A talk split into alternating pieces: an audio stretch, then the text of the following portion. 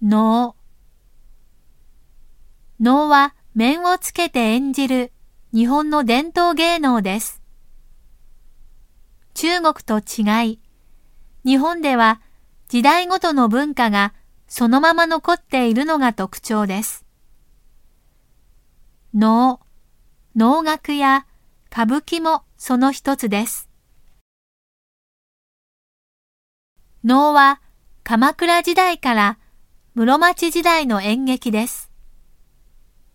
最も新しい江戸時代の歌舞伎も、最も古い鎌倉時代の能も、どちらも完備された状態で保存されているのは驚嘆に値します。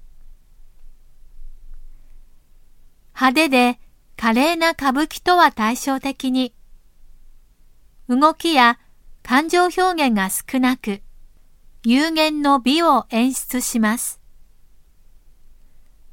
無表情の仮面をつけて、体の動きで無表情の仮面に表情を映し出すのが特徴です。